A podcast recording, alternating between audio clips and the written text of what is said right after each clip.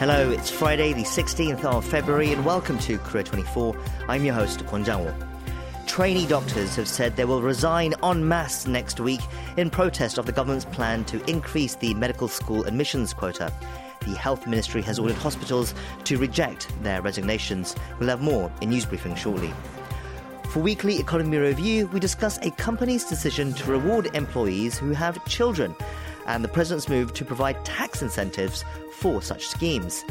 And then coming up for Movie Spotlight, we review the critically acclaimed Anatomy of a Fall and a new local comedy about pets called Dog Days. We have all that and more on today's Korea 24.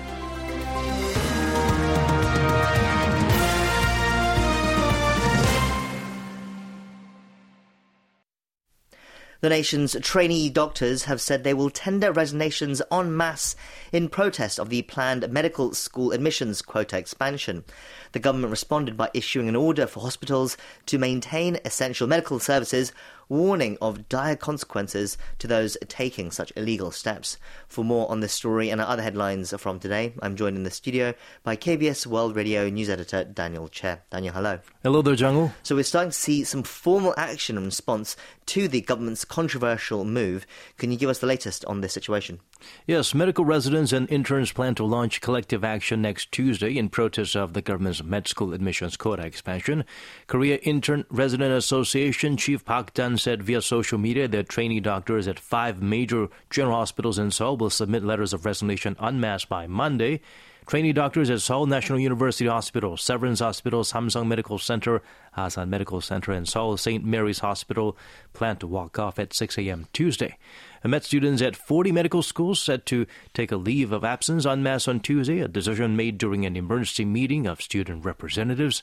154 trainee doctors at seven hospitals submitted resignations as of Friday midnight. None of the resignations thus far accepted. According to a Second Vice Health Minister Park Min-soo, the government has prohibited making such requests at 221 training hospitals and issued an order to maintain essential medical services. Those found to be refusing to work during a government inspection will be subject to a return to work order and violators will face legal action. The government vowed to mitigate medical inconvenience through an emergency service plan. Yes, we'll see how the situation develops over the weekend and bring you the latest next week. Let's turn now to a major sporting headline. The Korea Football Association has officially fired national team head coach Jurgen Klinsmann. Can you fill us in on the details? Well, the decision was made amidst accusations of lack of leadership, leading to elimination from the 2023 AFC Asia Cup and a brawl that broke out between two superstar players in the team. Uh, the fate of the former football legend turned coach was decided at the KFA executive meeting on Friday, a day after the association's national team committee recommended Klinsmann be replaced, citing lack of tactical preparation, a failed team management, and work ethic. KFA President Chung Mong-gyu, known to have the final say on the matter, apologized to the public, acknowledged that the KFA holds overall responsibility for what happened, and pledged to draw up measures to prevent recurrence. The KFA will begin a process of appointing a new head coach before the qualifying match against Thailand next month for the 2026 World Cup. Klinsmann took the helm in late February last year, failed to win the Asian Cup despite having what many see as a dream team roster for Team Korea. He's also slammed for departing for a break in the U.S. just two days after returning from the disappointing run in Qatar. Uh, Captain Son Heung-min of Tottenham Hotspur and midfielder Lee Kang-in of Paris Saint-Germain reportedly engaged in an altercation the night before the semifinal match, which led to Son's finger injury. So the head coach failed to address such chemistry issues, is the way many experts and fans perceive the situation. Yeah, so he's been fired just about a year into his reign. Uh, shortly before the decision was announced, though, Klinsmann posted a farewell message on social media. What did he have to say? It did. He via Instagram on Friday at around 1 p.m. He thanked the players, the fans, and the coaching staff that it's been an incredible journey with an unbeaten run of 13 matches in 12 months before the Asian Cup semifinals. The KFA chairman was set to hold the press conference on the decision at around 2:40 p.m. Meanwhile, KFA President Chung Mong-gyu has announced refusal to resign. Uh, Chung indirectly shot down calls for his resignation uh, when asked about his participation in the process of hiring the head coach. Yeah, so we'll see who will fill the role of head coach during this tumultuous time for the national team. Let's move on now to headlines related to North Korea. Uh, Kim Yo Jong, the sister of North Korean leader Kim Jong Un, painted a positive view of future Tokyo Pyongyang relations, suggesting in a statement that a visit to the regime by Japan's Prime Minister Fumio Kishida could be a welcome move. It's been reported in recent days that Japan was seeking a summit with North Korea. That's right. In a statement carried by the North's KCNA on Thursday, Kim Yo Jong said the two countries can build a new future together if Japan makes a political decision to open up a new way of improving bilateral relations. That as long as Japan does not create any stumbling blocks, such as the already settled, what they perceive as already settled abduction issues, the two countries need not remain distant, and there could come a day when Japan's leader visit Pyongyang. The abduction of Japanese citizens by North Korea remains a critical issue in Japan and a major hurdle for bilateral ties. Kim stipulated this was her personal view. It appears to be in reference to remarks by Japanese Prime Minister Fumio Kishida during a Diet Committee session last week when he expressed a strong need to boldly change the current situation between the two nations. Kim noted the leadership of North Korea has no plans to improve bilateral ties for now, adding it will adopt a wait and see approach. The South Korean government issued a statement in response to the speculation of a Japan North Korea summit, saying any possible dialogue must contribute to creating a conducive environment for North Korea's denuclearization. That's right. On Friday, a Seoul Foreign Ministry official addressed a statement issued by Kim Yo Jong. Seoul maintains close communication with Tokyo on all issues pertaining to Pyongyang, including future dialogue, and that such communication should be carried out in a way that's conducive to the North's denuclearization. The official said that South Korea, the U.S., and Japan are closely coordinating efforts to persuade the North to return to the path of denuclearization. Meanwhile, the U.S. State Department expressed support for possible dialogue between North Korea and Japan, saying Washington has been very clear about the importance of dialogue and diplomacy with the regime. The U.S. appears to be expressing cautious support as the North's approach to Japan may be aimed at loosening the solidarity of Japan's trilateral cooperation with Seoul and Washington. In other news, President Yoon Suk-yeol pledged monthly state support of at least 800,000 won, or around 600 US dollars, for full-time graduate students and at least 1.1 million won for PhD students in natural sciences and engineering participating in national research and development projects. Can you tell us more? He did, and he did it at the 10th round of the New Year Presidential Public Forum held in Daejeon on Friday. He promised such support so students can focus on their academic pursuits without concerns about tuition or living expenses. Eligibility for the Presidential Science Scholarship offered to undergraduates will expand to include graduate students, with the amount increasing to 25 million won on a yearly average, referring to the deregulation of 26 research institutes from state agency designation and streaming streamlining rather of red tape on their operation. Yoon called to improve organizational and personal hiring systems to attract talented researchers so as to improve global competitiveness. The president also vowed to turn Daejeon into a science megalopolis through creation of a second research complex and linking a high-speed railway service through the central Chungcheong region. And finally, the International Table Tennis Federation World Team Table Tennis Championships kicked off in Busan on Friday. Can you brief us on what to expect?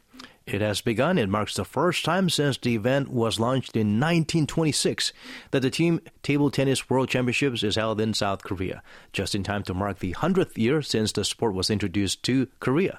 For 10 days at the Busan Exhibition and Convention Center of Bexco, 2,000 athletes from 40 countries, men's and women's teams will compete. Teams each featuring five players, only three of them eligible to play in each match. Making the quarterfinals earns 2024 Paris Summer Olympics Games berth. Uh, the South Korean men's table tennis team started their campaign strong by beating uh, Poland 3 zip in their first match. That's all for our news briefing today. Daniel, thank you for those updates. Thank you so much for having me.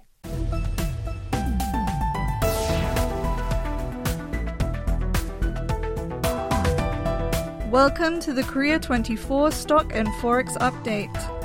The benchmark Korea Composite Stock Price Index climbed 34.96 points or 1.34% on Friday to close at 2,648.76. The tech heavy Kosdaq dipped 1.61 points or 0.19% to close at 857.60. On the foreign exchange, the local currency weakened 1.41 against the US dollar, closing the day at 1,335.41. You can check Korean stock and forex closings at world.kbs.co.kr. It's time now for Global News Roundup. Where we look beyond Korea to talk about issues making headlines around the world. And joining us for that in the studio, it is our KBS World Radio news editor, Gu Heejin.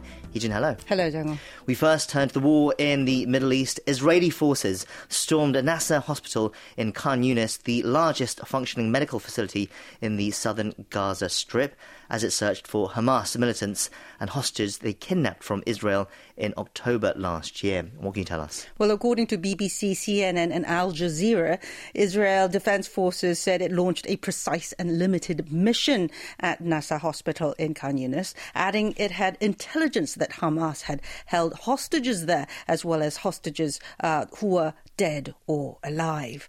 Uh, Hamas dismissed the claims as lies. IDF chief spokesperson Rear Admiral Daniel Hagari said among those captured were was a participant in Hamas attack inside Israel on the 7th of October, an ambulance driver for Hamas who had been driven uh, a hostage into Gaza and a member of the Armed Popular Front for the Liberation of Palestine group. However, he conceded that Israeli for- special forces involved in the hospital raid had yet to find any evidence of kidnapped Israelis and that the search was still continuing. Israel has repeatedly come under international scrutiny for its operations involving hospitals, including the raid on Jenin Hospital in the West Bank at the end of last month. Mm-hmm. And I hear the impact on the Khan Yunis Hospital was extremely concerning as well. Indeed. The hospital's director told BBC that conditions inside were catastroph- uh, catastrophic and very dangerous. Uh, Nahed uh, Abu Taima, the director of Nasser, told BBC Arabic that there had been a violent shelling and severe explosions for several hours in the vicinity of the complex. The Israeli army had besieged this uh, facility for weeks isolating thousands of uh, patients, medical staff, and displaced families, many of whom remain trapped inside.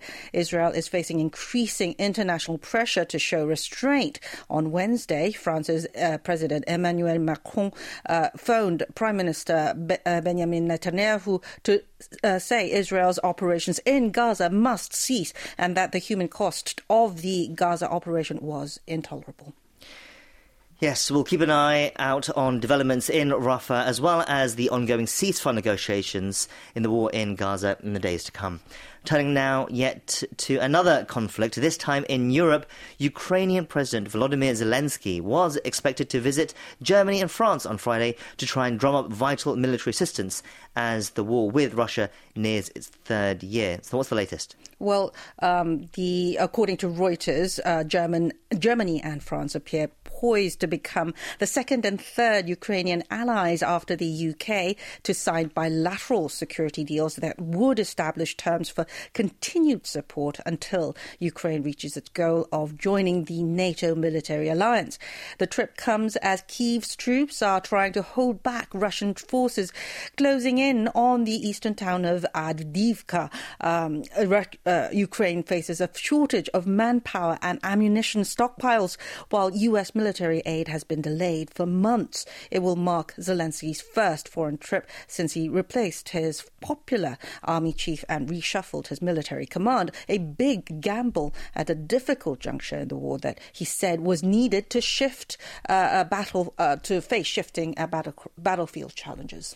So, what do we know of Kiev's agreement with Paris and Berlin? Well, details of the agreements to be signed with French uh, President Macron and uh, German Chancellor Olaf Scholz are not yet known, but Kiev has said it wants to use the first deal signed with Britain in January as a framework. London said that agreement formalized a range of support. It also created a commitment to hold consultations with Kiev within 24 hours in the event Ukraine faces a future Russian uh, armed attack and to provide swift and sustained uh, security assistance. French officials gave little detail about the bilateral agreement between Paris and Kiev ahead of the signing ceremony expected at the Elysee Palace in uh, uh, Paris on Friday evening. They said the deal included economic and financial elements and was not restricted to military ones. Germany has been pressing both European and US partners for more rigorous commitments on military supplies for Ukraine, and Chancellor Scholz uh, Uh, is traveling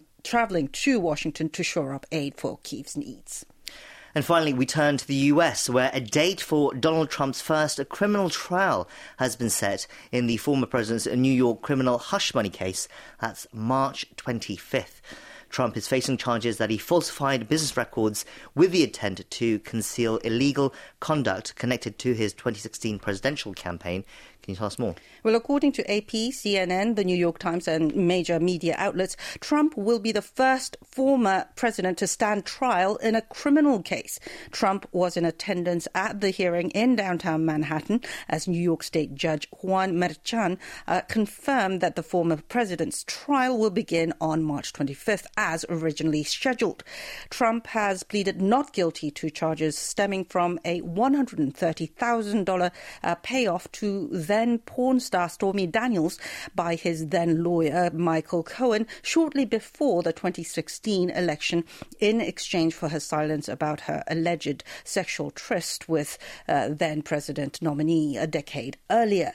Uh, his lawyer um, Todd Blanche called the trial date a great injustice and election interference as Trump is seeking the GOP nomination for the presidential election in November. Trump, the front runner for the uh, Republican nomination, denies having sex with Daniels. The date of the New York trial has been in limbo in part because Trump's federal trial in Washington on election subversion charges had initially been scheduled for March 2, but that is now on hold while Trump attempts to have the charges dismissed on claims of presidential immunity. He has asked the Pre- uh, Supreme Court to step in, which could further delay the federal trial. That's all for Global News Roundup today. Thank you for bringing us those stories, Susan. Thank you.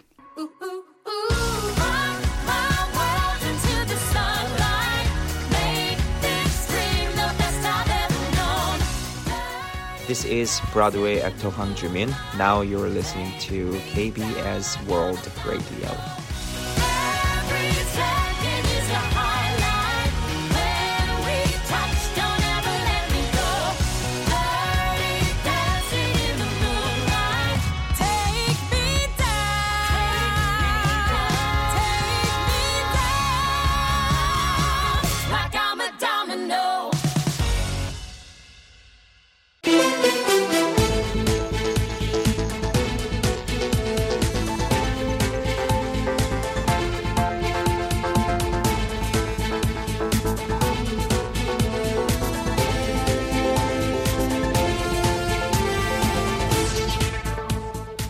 South Korean construction firm Booyoung Group recently provided a childbirth grant worth 100 million won, around 75,000 US dollars, to 70 employees who've had a child since 2021. In order to reduce their employees' tax burdens, the company also awarded the payouts as gifts rather than earned income. Saying it is very encouraging to see such efforts by companies to help overcome the nation's low birth rate, President Yoon Suk-yeol has called for tax benefits and other means to support such voluntary corporate measures. To discuss the idea of such schemes and possible government incentives for weekly economy review, we have two guests joining us in the studio today. First, we have Professor Kim Yong-jin from Sogang Business School here with us. Professor Kim, hello and welcome back to the show. And we have our regular guest, Professor Yang Jun Suk from the Catholic University of Korea here with us as well. Professor Yang, hello to you too. Happy to be here. Okay, so first, Professor Yang, can I turn to you? Can you first give us details about Booyoung Group's move and what your initial thoughts on it were? Okay, well, as you mentioned, that the uh, uh, Booyoung Group uh, gives about 100 million won per uh, birth, uh, and that has gotten a lot of attention. For uh, many Korean companies, it's not unusual for the company to give some supplementary pay for having children, but it's usually not much. From my university, I get something like a hundred thousand won. That's about uh, maybe 80 90 dollars per month mm. uh, for each uh, minor that I have. Uh, but that's nowhere near to co- uh, cover the expenses that goes into uh, raising children in Korea. Of course. Uh, but some companies, as a uh, employee welfare measure, do have major payments. Booyoung is much of an outsider just because the amount that they pay is so large. Uh, per capita GDP in Korea is about thirty-five, forty thousand dollars. So this is in effect twi- almost twice the uh, per capita income per year. So this is a very large amount. Uh, but some other companies which offer these type of child benefits include HD Hyundai, uh, where uh, employee gets uh, pregnant, they uh, pay out five million won. Then at birth, additional five million won. POSCO, if you give a birth to your first child, uh, then you get 3 million won, and then for additional birth, you get 4 million wons.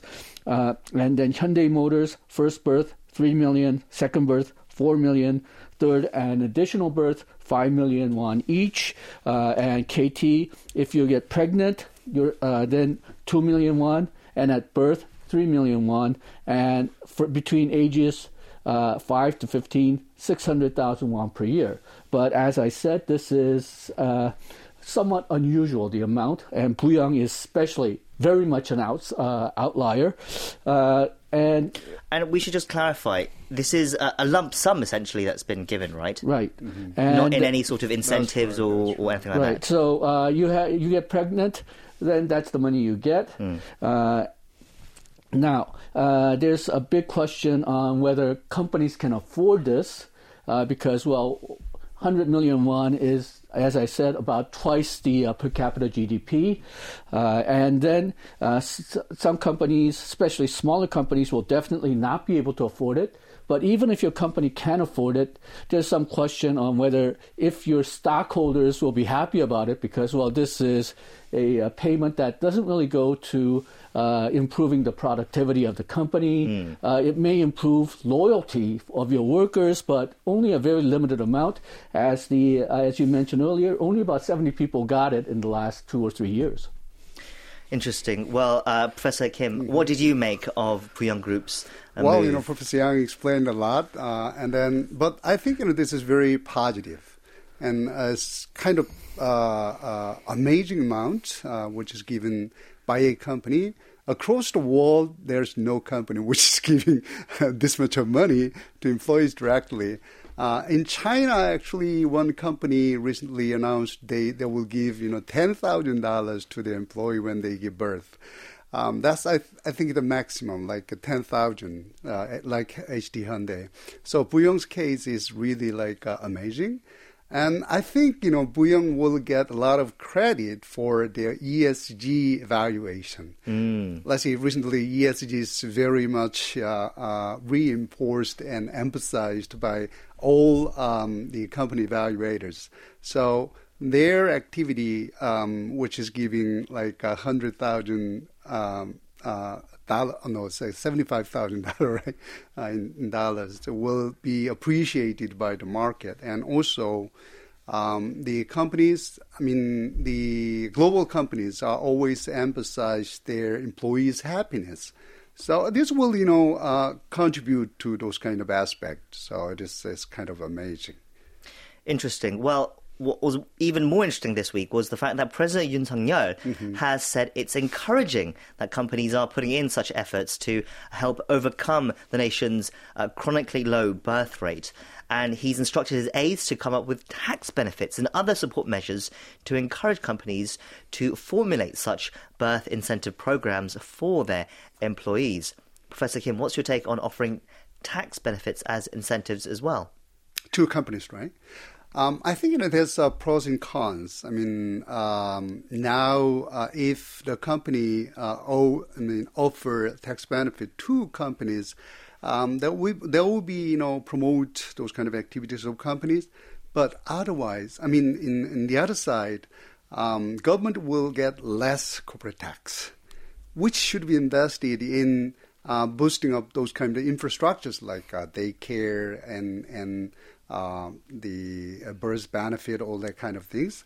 Um, so uh, I don't know. Actually, uh, that will be uh, positive or negative to our economic growth. Absolutely, that will you know help just beat off uh, birth rate, and then um, first of all, I I think you know uh, cash incentive won't you know help much. mostly in in corporate side. Um, the cash benefit is the last thing to think of. And um, in, in terms of the proportion of motivation of employees, uh, usually recognition um, contribute about 80% of motivation and 20 the cash can you know help only 20% of motivation of employees so and then uh, also this uh, um, tax benefit given to companies might might change the role of government let's say government have to do something right to mm. uh, improve the, the fertility rate rather than companies so um, so it's handing over responsibility to companies. Exactly, something exactly. That yeah, that that that is most important part, and and also the um, government have to spend a lot, a lot of money into like uh, building up all that infrastructure. If you go to you know Oslo, every morning, how people just get out their you know uh, baby trolleys, right, and then everybody, and then they just seek for daycare near their house and then and put them their baby and then go to you know uh, work. Mm. This this is the best system to raise you know kids, not giving it money and also giving right. um, tax benefit to companies. Professor Yang, what do you make of? Uh, President Yoon Suk Yeol's remarks this week. Okay, I agree with uh, almost all of what uh, Professor Kim said. But additional thing that I'm worried about is that uh, if comp- if the government can pressure companies to pay this uh, birth benefit, then first of all, some of the marginal companies, especially the small and medium sized companies, they will not be able to afford it, even with possible tax cuts. Mm. Uh, and this will increase the disparity between so-called good jobs and bad jobs. Uh, that's causing a lot of problems uh, with the people in their 20s and 30s already. And then uh, government may not put much emphasis on uh, birth rates because, well, they're pushing all the responsibility to the private sector, uh, not only in terms of daycare, but some of this payment the government should probably make on their own. Mm. Uh, but well, the c- companies are doing it, so we're not going to do it. I think that's a bad policy. That we should definitely encourage companies to make these type of payments if they do it voluntarily. But I do not want to see it uh, turned into something that's de facto mandatory. Okay. Uh, and, and, one more thing, you know, uh, we have to be uh, very careful is, you know, giving tax benefit to companies may not help employees to, you know, decide to get more babies, mm. right? They have money and then they have to pay tax, you know, a, tax of about you know, 38% or 42%. Then they will get, you know, marginal, marginal amount of money. So if you give tax benefit, and government tax, give tax benefit, they have to give those tax benefit to employees who get that money. and another technical aspect, I guess, is how feasible is it to provide such tax benefits uh, as well, Professor Yang? Uh, do you think this is a plan that the government can realistically uh, put into place? Okay, well, they are working on this problem. I don't know whether they'll come up with a very good solution, uh, but they are working on this problem. The Booyoung, because they're giving so much money at once, uh, their benefits are technically counted as gifts. Uh, so uh, if it was counted as a labor income, then as Professor Kim mentioned, they will be probably uh, bumped up into a higher tax bracket for that mm-hmm. year. Mm-hmm. So not only income taxes, but medical insurance payments, mm-hmm. uh, unemployment insurance payments, those are all going to go up for that one year, mm. and then maybe next right. year, and then needs to be readjusted. So it may be better to give uh, money in chunks rather than the entire money at once. Uh, but because of this problem, the uh, has been giving the money as a gift. Uh, the interpretation is a bit strange because typically, uh, when company gives money to uh, their employees, even if they try to package it as a gift, it's usually counted as labor payment. Uh, so there's a bit of a uh, legal gray area there, but uh, even if the birth benefits are counted as a gift, that's counted uh, with a, a, lower tax rate, 10%. Uh, but then the companies cannot treat this payment as an expense as a cost, so they will have to pay uh, corporate taxes on this amount. So right. somebody will have to pay taxes. It'll either be the recipient or the giver. And the uh, government is trying to change this uh, so that uh, if the uh, company gives uh, this birth payment as a gift and it's in the name of the child, then it might be exempted or deducted from the total corporate cash payment. But again, that plan is under consideration. And Booyoung, again, is a bit of a special case because their amount is just so huge. Uh, but again, that's a tax problem that's going to have to be worked out. Yeah, absolutely. I mean, um, it is really uh, easy actually to track down, you know, which the money, uh, where the money goes, right? Uh, because you know they will give it um, through bank. So um, the government can track down, you know, who get the money and who they have to um, the uh, get taxes right. from. Who they have to bill essentially. Right, right, right, right. Uh, that's easy, but you know sometimes there might be moral hazards. Let's say you know you are you are the owner of the company. You want gives them money to somebody else's mm. um, for their benefit how can we prevent those kind of you know moral hazards? As that's one big issues and related to that uh, part. So then, Professor Kim, do you think this is something that we will see uh, with this administration? Do you think they will be able to put this into policy? I see. Yeah, I, I think you know that they they will you know uh, have this kind of things in uh, uh, place soon. Mm, okay. So with that in mind, then what do you make of this whole scenario? And is there anything else you would like to see from the government in helping raise the birth rate? So, Professor Yang, let me start with you. Okay, well, one of the things that I'm worried about is that people who do not want children, younger people who do not want children who work in these companies, they may cry foul. Hmm. Uh, why should other people get more money from the uh, company just because they have children? And if you think about it, people with children actually may work less because, well, they have to take care of their children. Hmm. So they might complain about their increased workload uh, and uh, the fact that they're getting more paid for working less. Um, so I think the primary responsibility for policies which raise kids should lie with the government. I think perhaps the place to start, an obvious solution would be increased tax deduction for children, uh, the amount of deduction going up with the amount, uh, the number of children that you have. Uh, but then, uh, as Professor Kim mentioned, we have problems with uh, tax revenues right now. We have problems with the deficit. So the entire tax rate system maybe have to be readjusted. For people who do not have children, their tax rates may have to go up, uh, but deduction uh, will be increased with the number of children that you have. The more children you have, the amount per child, uh, deduction per child going up.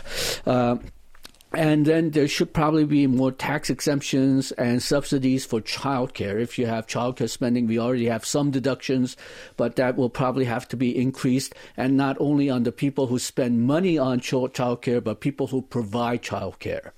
Uh, and then uh, perhaps one further uh, recommendation uh, would be to recognize stay at home moms as a full time job.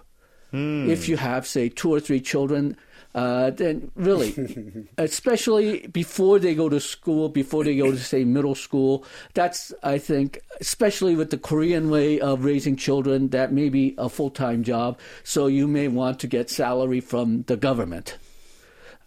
And then finally, uh, the reason the reason that child care, child uh, raising a child is so expensive in Korea is because of private uh, education, and the reason that we have private education is that in the end, you want to go to a good university because you want to get a good job at the end. You don't want to get stuck in, uh, say, mm-hmm. a bad job sector, and there's intense competition for good jobs. And in order to qualify for that, you need to get a degree from a good university.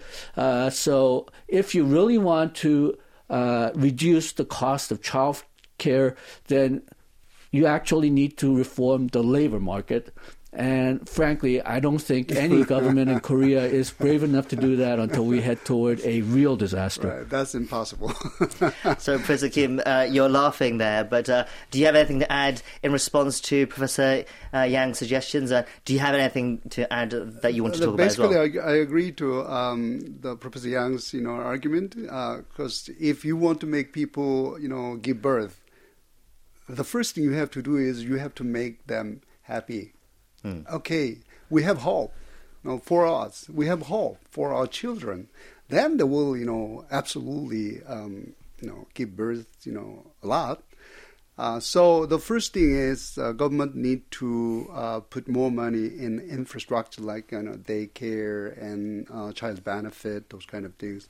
And the second part is um, we have to think about uh, the part like you know work from home let's say you know public uh, uh, corporations make uh, people their employees work at home uh, or work from home and they will have more time to spend to raise their children. So they might be happy right? And for that uh, after that you know we may provide a lot of uh, financial support for um, the university education, you know, middle school, high school, and university education for children. Those are the first things we have to think about at the moment. Well, we're going to have to leave it there, but it's been a fascinating discussion today. Uh, we've been speaking to Professor uh, Kim Yong-jin from uh, Sogang Business School and Professor Yang Jun-seok from the Catholic University of Korea. Thank you once again for your time today. Thank, Thank you for having me.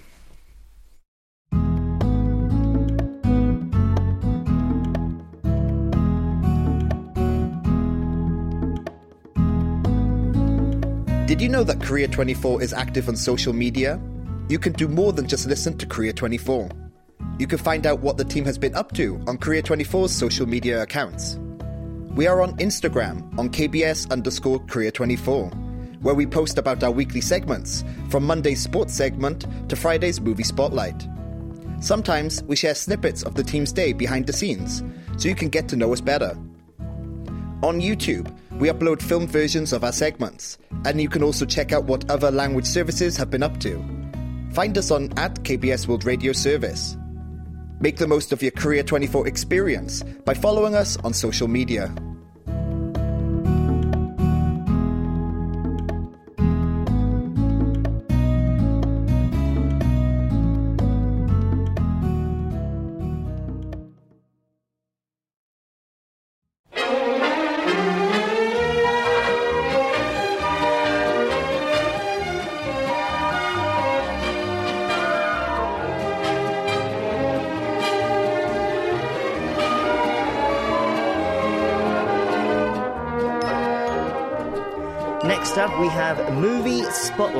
Weekly segment where our film critics give their thoughts and recommendations on what to watch among the new releases in Korea this week. And with us, we have first Jason Bechervaise. Jason, hello, it's good to see you. Yeah, it's great to be back here on a warm day. Yes, spring is well, here. Mild day. Seems, it yes. feels warm compared to some of the cold weather we've had anyway. Definitely, yes. And we have uh, Mark Raymond with us in the studio as well. Mark, hello to you too. Nice to see you again. Okay, so we have one international and one local release to look at this week. And uh, Mark, I understand that we start with your recommendation, a mm-hmm. French film that won the Palme d'Or at Cannes in 2023. And it's also nominated for multiple Academy Awards as well, including Best Picture, Director, Screenplay, and Lead Actress. It's called Anatomy of a Fall. Uh, it has the translated title of Churage Hebu in Korean. Mark, can you tell us more about it? Yeah, this is uh, the fourth film from the writer director Justine Triet, but really kind of the first of her films to really get a lot of attention, especially outside of France.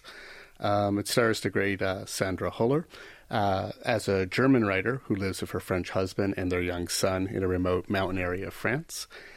And then one day, the husband is discovered dead on the ground outside of their home uh, the result of a fall from the top floor. And then the question becomes was it an accident? Was it a suicide? Or was he pushed uh, specifically by his wife? And so she ends up being put on trial for his murder, uh, which then becomes almost like a trial about their lives and their marriage, essentially. Um, and she's also defended by an old friend, possibly former lover. Their, their relationship's a little bit ambiguous.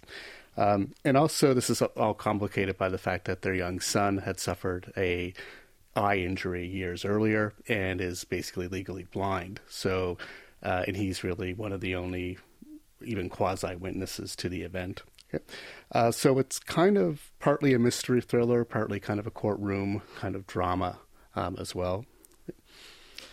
Okay, so that's the setup. Mm-hmm. Uh, I understand you are a fan of this film. Yes. What do you recommend about it, and why do you think it's been able to break through so internationally and secure all these uh, Oscar nominations and critical Mm-hmm. acclaim as well? Because from the plot synopsis, it sounds like a standard, perhaps thriller with courtroom Mm-hmm. drama mixed in. What makes it stand out? Yeah, it's kind of interesting. I mean, the film it reminded me of was Parasite, interestingly enough, not in terms of its theme or its story, hmm. but in the fact that it's this movie that is both kind of a pretty mainstream genre kind of thriller that can appeal to a wide audience, despite the fact that it is, it is a foreign language film, even though this one has the advantage of being there's a lot of English because hmm. that's kind of the language that they both can speak in terms of because she's German, everyone else is French. so even okay. though a lot of the trial is in French, there is still quite a bit of English in terms of the conversations. Um, but basically, it's a film that, again, it's a, been able to get all these Oscar nominations, uh, but also it wins at, at Cannes, as you mentioned. So it, it definitely has those kind of high art kind of um, credentials to it. And I think a lot of it revolves around the kind of ambiguity in the film and in the hmm. story. I mean, it has all the other qualities. It's got great acting. That the lead actress, particularly Sandra Huller, is nominated, deservedly so, for Best Actress. But it also has this kind of mystery at the core of it in terms of what happened, and the way in which this film ends up playing that out. I'm not. I won't spoil the ending, but there is, Sure. of course, a, there is a resolution. But even that resolution is something that I think audiences can kind of argue with and kind of talk about. And I think it's generated that kind of uh, buzz that's allowed it to kind of break through. I know it's done very well in the UK, for example, already. It's doing fairly well in the United States, uh, despite the fact that, again, it is um, also in some ways this kind of higher brow film. It's quite long, right? It goes into really deep detail in terms of describing the courtroom case as well as uh, the kind of emotional lives of this kind of family. So yeah, it's it's one of those movies that's been able to kind of get into the middle of this. It's both respected as this kind of high art film, but also has crossed over quite kind of successfully with um, more mainstream kind of audiences. And I think that's partly because of its it has these kind of thriller kind of genre elements that it works kind of quite well with. Interesting. Jason, uh, did you catch this film? What did you think of it? Do you think it deserves all the praise that's been getting? Oh yeah, absolutely. It's. Uh, I mean, I completely agree with with Mark. I mean, it's it's. Uh, I mean, it's yeah, it's part kind of procedural thriller. It's kind of part court, courtroom drama. It's also kind of like yeah, it's almost like a domestic drama, in a sense. And uh, yeah, we we kind of. I mean, it's a mystery, right? And so we want to know, um, you know, what happened to the husband, and it's told from almost kind of different perspectives as well. Uh, and so she's essentially, yeah, she's on trial, and you almost feel like you're part of the jury, like you know, listening to the, the evidence, the you know, the witness testimonies, and, and various other things, and um, it's just really intriguing throughout. I mean, the performance is fanta- performances are fantastic, um, and yeah, it's a it, it's it's a whole bunch of genres into one. You know, Mark rightly mentioned Parasite, and that's definitely a big part of its appeal. You know, it's definitely not slow. It's two and a half hours, but it's the, the pacing is superb, um, and um, yeah, I mean, it's it's just truly engrossing, and uh, I certainly didn't want to turn it off. Um, and yeah, the courtroom scenes are just are really well done. Uh, and there's uh, one of the scenes then later on in the film where we learn a little bit more about the husband is just fantastic uh, because he's kind of he's an absent figure for much of the film, and then he, th- then there is the scene, and it's just it's, it's beautifully executed. So yeah, it's it's a great film. Interesting. Mark, is it cinematic? Because from the sounds of it, it sounds like it could have been a great TV drama series as well. Uh, but as we know, it's a film and it's mm, these uh, amazing awards like the Cannes. It has to be on some level cinematic as well, right? Yeah, it's um, like there is a lot of the courtroom stuff in the movie, and of course, it's hard to make that particularly cinematic even though this film, I think it has the advantage of the fact that even though it's a courtroom drama, it's a French courtroom. yeah, French, so, and they're very yeah, strange. Yeah, they're like kind of relaxed, like they're, they're cracking jokes, and you got their hands in their pockets, and almost kind of like you know, it, it, there's the formalities of it, and then they also seem remarkably casual. Yeah, it's it's like yeah, it's got a lot of like a lot of the humor of the film comes out of how I just I think a lot of especially for an outsider audience, hmm. a not a French audience, how strange the courtroom scenes are, since we're so used to the American versions or even the locally and the Korean versions, there's nothing really like these this kind of French courtroom scene. So that adds something, a dynamic to it. But as you mentioned, is also, you know, we have the fall uh, and we have the multiple perspectives, and that leads itself to a kind of these cinematic kind of tellings, right? That uh, mm. Triet and her kind of screenplay for the film really kind of worked in a lot of how she was going to film it, how it was going to, what perspectives, even what music she was going to use, and how that would enter into the plot, which it does at certain uh, times. So yeah, all of those elements I think are, are quite strong as well. Yeah, and also you got the boy, uh, clearly who's been traumatized. Not just from, from the death of his father, but also from right. the earlier accidents. So I, I quite mm-hmm. like his character, and he's certainly well played. Okay, so that was Anatomy of a Fall out now in cinemas here in Korea. Jason, let's turn to your uh, recommendation today. Although, yes, I understand that it's a less of a recommendation and perhaps more of a, a best of the rest this week. Yeah, someone has to do the heavy lifting for the show. yeah. yeah. right, so it's it's a comedy called uh, Dog Days. It has the same illustrated title in Korean. And among a long list of stars is the Oscar winner Yoon Yuh-jung. But I sense this film is it's not your cup of tea then. No, uh, and it's, it's everything. Actually, it was worse than I thought. Um, yeah, it's just really bland. But anyway, I'll just yeah introduce the film to you. It's one of the major, again, in a very lo- local releases. Um, it's not. It's a little bit expensive, I think, purely because of the star, you know, power wattage involved in the movie.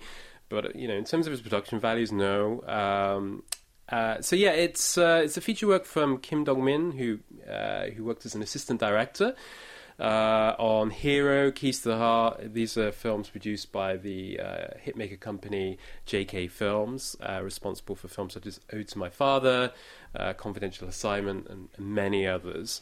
Um, it's inspired by the 2021 novel of the same name by Ariko Waller. Uh, uh, but uh, I noticed there was also a 2018 American film that seemed I haven't seen it, uh, but of the same name, uh, starring Vanessa Hudgens. It sounds incredibly similar.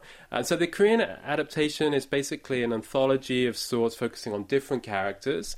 Uh, you know, familiar names, of course, from the world of Korean cinema and theatre. So Jung Sung Hwa, Kim Yun Jin, uh, Yoon Yuh-jung, Daniel Henney, and, and countless others.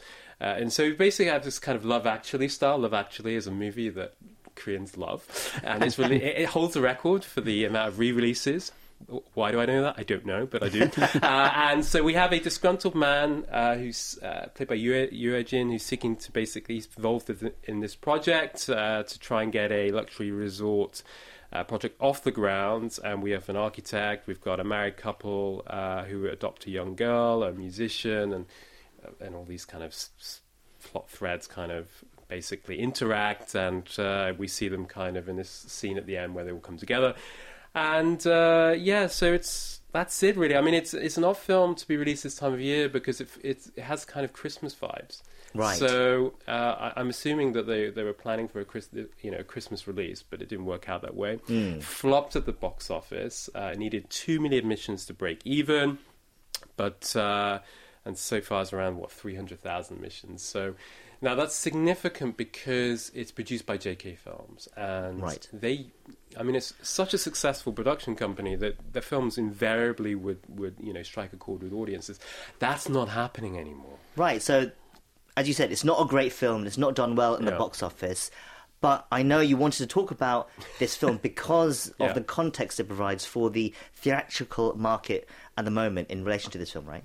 Yeah, so this is a film that I think would have done pretty well maybe a few years ago. I mean, the audience scores, netizen scores, are actually pretty good. You know, people are enjoying the film, but it's just not remotely cinematic. So what's happening now is that audiences are just being very selective with the kind of films that they're watching in the cinema. Mm. So I actually watched Wonka today uh, with my son and his friends, and that was almost a full screen mid afternoon. Oh, now, you know, the kids are off Mm. at school. Uh, but you know, word of mouth is really strong. It's actually a really good film. I'd highly recommend that. We haven't talked about it on the show, uh, but you know, it's it's from the same same director as Paddington, and it's just you know, it's wonderfully whimsical, and uh, it's just a lot of fun. And Hugh Grant is just just terrific, uh, and um, as is the rest of the cast. Um, and so that's what people are watching. It is cinematic. You know, the visuals are absolutely f- fantastic. Actually, uh, the director of cinematography is Chung Jong Hoon, a Korean uh, DP who's worked Mm. with uh, Park Chan Wook, uh, and so that's the movie that people are paying to go and see. Whereas this is a movie you can wait for. Uh, you know, to, for it to drop on the streaming platform, and then watch, you know, as a family, you know, at home. Uh, and the, the exhibitors kind of shot themselves in the foot because they increased the cinema ticket prices, and so people are being more selective. Uh, and Right, that's in during that was during the COVID pandemic. during the COVID pandemic, you know, Mm. the price has pretty much doubled since I got here uh, in a, over a span of what, 13 years. And uh, so people, yeah, they wait three or four months and it's on, you know, one of the streaming platforms. And so, yeah, I think this kind of film is, is not working anymore. Right. Uh, and what we're seeing working with audiences are films that people want to see on the big screen or, or films that generate a lot of, you know, chatter. Uh, you know, water water cooler movies, you know, uh, you know, such as you know, twelve twelve the day. Mm. Uh, but we're not seeing um, these kind of film. Very commercial, very kind of audience friendly. They're just not working anymore. Interesting. Uh, Mark, I understand that you haven't seen the film, and I'm guessing Jason's review uh, Yeah. will not have convinced you. I, to I go see you running to the cinema, Mark. whether in the cinema or on streaming at home. But yeah. Yeah, if if, uh, if this wasn't Jason's cup of tea, I can't imagine it would be mine. So uh, I think I will uh, take his advice on this one. I think that's yeah, yeah. that's quite a scathing review of Jason as well, isn't that? Uh, um, Yeah, I perhaps do have not to- I- enough for Mark. Yeah, yeah. I, I, I think he's, he's he's he's effectively saying that. Uh, thanks, Mark. Appreciate it. I think we should end it before we get into a fight. uh, uh, anyway, that was Dog Days, and that's it for our movie spotlight this week. Mark, Jason, thank you for your recommendations, and we'll see you next time. Yeah, take care. Thank you. And that's where we wrap up another show. Thank you for staying with us. We'll be back same time on Monday, so we hope you can join us again then. Till then, we hope you have a wonderful weekend. I've been your host, Kwon Jang-woo, and thank you as always for listening. Goodbye.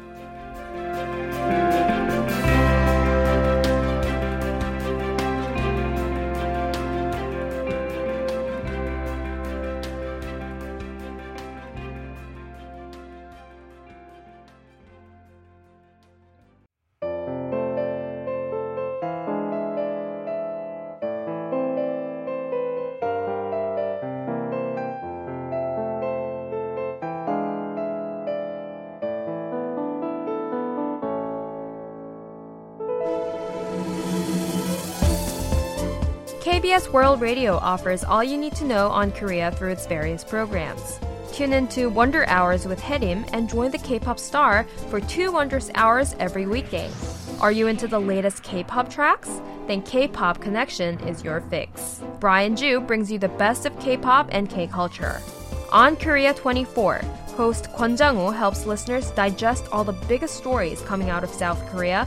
Keep up with what's happening on the peninsula by listening to Korea 24. Learn about Korean folktales on Mondays with Global Audiobook Once Upon a Time in Korea. And if you're a bookworm, don't miss Books on Demand, a program that introduces Korean literature to the global audience every Tuesday. Our Wednesday program, Korea Today and Tomorrow, provides news on the latest diplomatic developments in and around the Korean peninsula. Want to go deeper than K pop? Sounds of Korea takes a closer look at various traditional music every Thursday and Friday. KBS World Radio is your go to channel for all things Korea. Tune in.